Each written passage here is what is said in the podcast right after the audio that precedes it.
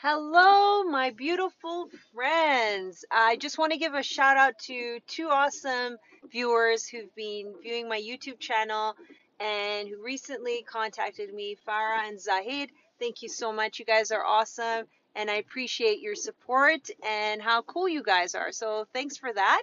And you've inspired me to want to keep going at this and keep helping people uh, like yourself. And another thank you to another uh, listener and viewer who asked me a question, which I love. Guys, please do ask me real estate questions. And she asked a very good one that I haven't addressed yet, so thank you. Um, and her question was about older homes, buying older homes in Victoria. What do we need to know? What do we need to be careful of? And this is excellent because a lot of homes here in Victoria are old, okay?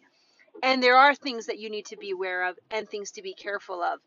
Besides the fact that I'm not even kidding you, some homes you walk into, so older homes, they're built on concrete, they've got poles, uh, wood, wooden poles, and over time the land settles. There's earthquake, land shifts, soil moves. So you'll walk into some ho homes, no jokes.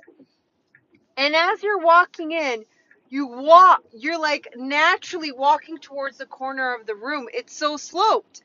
And that can be scary when you're walking with a buyer and they're like, whoa, why am I walking towards the corner of the room? Well, older homes, not all of them, tend to settle.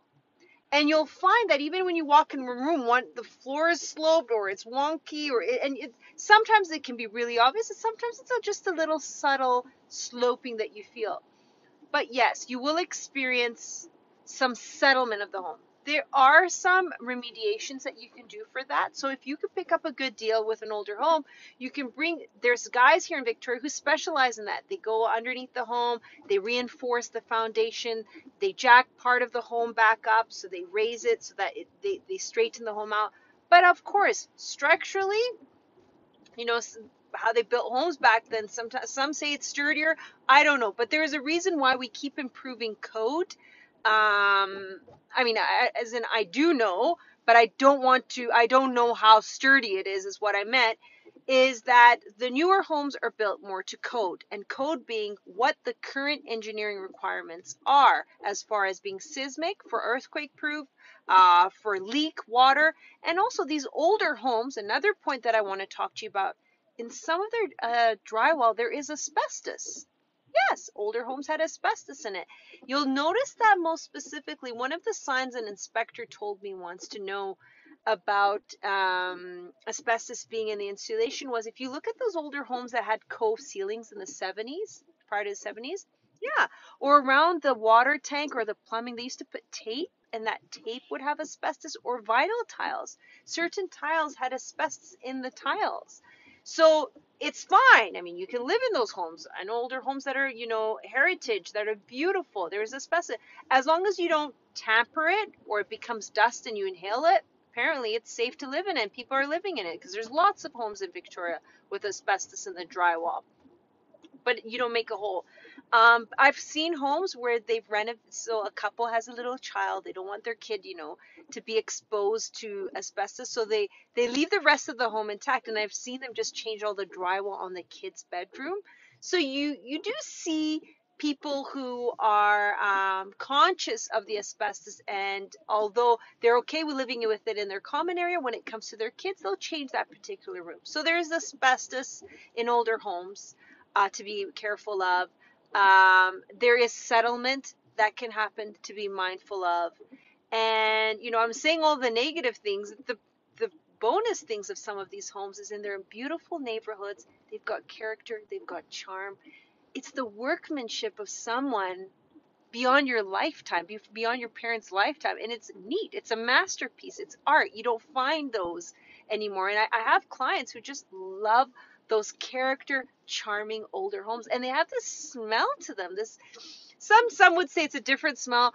I personally think it's that smell of history, um, but you laugh at me for saying that. It's all personal preference, right? Someone will be like, oh, it smells like an old home. For me, it smells of character, charm, that era, um, and it's that's the beauty of it, right? And you know, some of them you'll see stained glass. Um, some You cannot touch or renovate because they have what they call heritage status. And that shows up on the title. So those are beautiful, but heritage status means they are so precious that the government has deemed it as part of its history. And in a moment you start ripping down walls, woo, you're going to get in trouble. But those are very rare. You'll still get lot. You'll see more older homes without heritage status than that with heritage status. So you do want to check the heritage status on title as well, because it determines how much work you can do and how much you have to pay to get work done. All right. So that's another point on older homes. Now, the other big, big, big one that everyone needs to check on is oil tanks. Homes built prior to the nineteen eighties, even sometimes prior to the nineteen, uh, prior to, they, they say most definitely prior to nineteen seventies, ha, or have a high chance of having an oil tank on their property, and an underground oil tank. What does that mean? So back in that era, how did they warm their homes? They used oil. And they'd get it from a tank. Some oil tanks were above ground and some were underground. For those homes that were fueled by underground oil tanks, what we found recently is you get these nice homes in Oak Bay, older homes, and you know, you don't need the oil tank anymore. You come to remove the underground oil tank and holy moly, what do you see? You see a leak, you see contamination, and environmentals get involved and they say, this is great, this is wonderful. You're, you got a beautiful, nice piece of property, but you got a contaminated site now, and we need to do a cleanup. And how much are the bills? It can be as low as five thousand dollars, and it can be as high as fifty thousand to one hundred thousand dollars. Yes, because they have to basically clean all the contaminated soil, remediate the site. Sometimes the leak can be little, and it'll just be five thousand dollar chunks. Some sneaky peeps take the oil tank, don't even report it, clean it all up, get their buddy to do it. You know, but I'm just saying, for older homes, when you do come to buy, we always get a scan done for an underground oil tank. If they say, and not just like your mom and pop, the guy who shows up with one of those beeping machines that you see at the, at the uh, what is it, at the beach, an underground sonar detector. We go to a proper company, because there's some companies that just do it mom and pop style. Do it properly. Make sure there's no underground oil tank there, and um. And once we deem it safe and secure that, hey, we're good to go, or they've got proof that it's been removed, let's go ahead. Let's see what else there is. And if you're okay with the asbestos and the drywall, and um, and typically, though, you'll find a lot. It, it depends. Are you going into a project? Do you want to do the reno?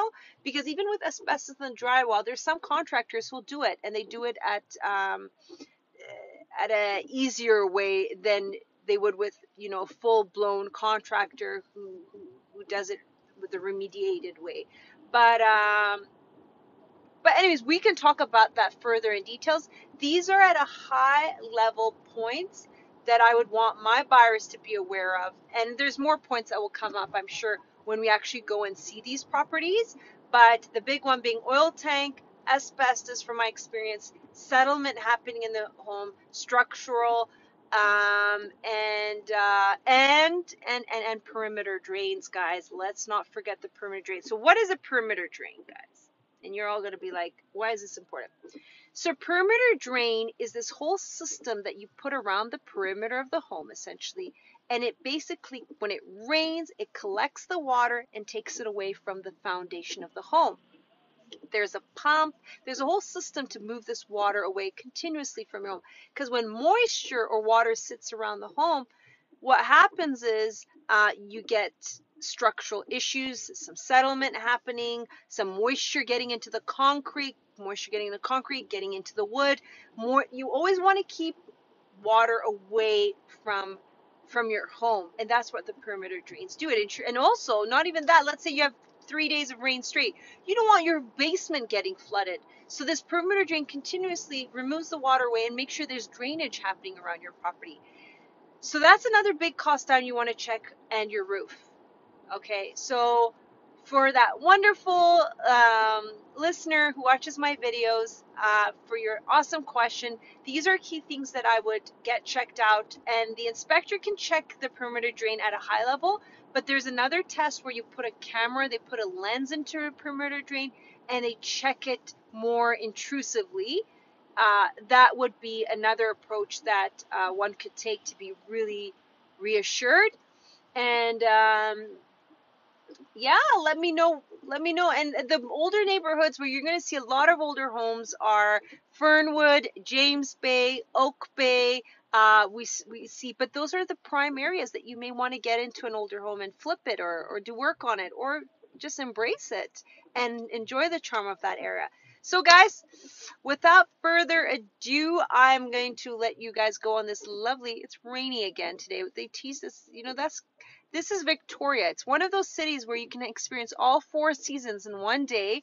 And, uh, but one season you're always assured of getting is this beautiful rain, which, hey, I'm okay with. It means we're going to have greener summers, which is awesome. But anyways, my love to all of you guys. Thanks for listening. And any questions, shoot me an email below or email me at info at b c home group dot c a. Always happy to help you guys. Cheers. Take care.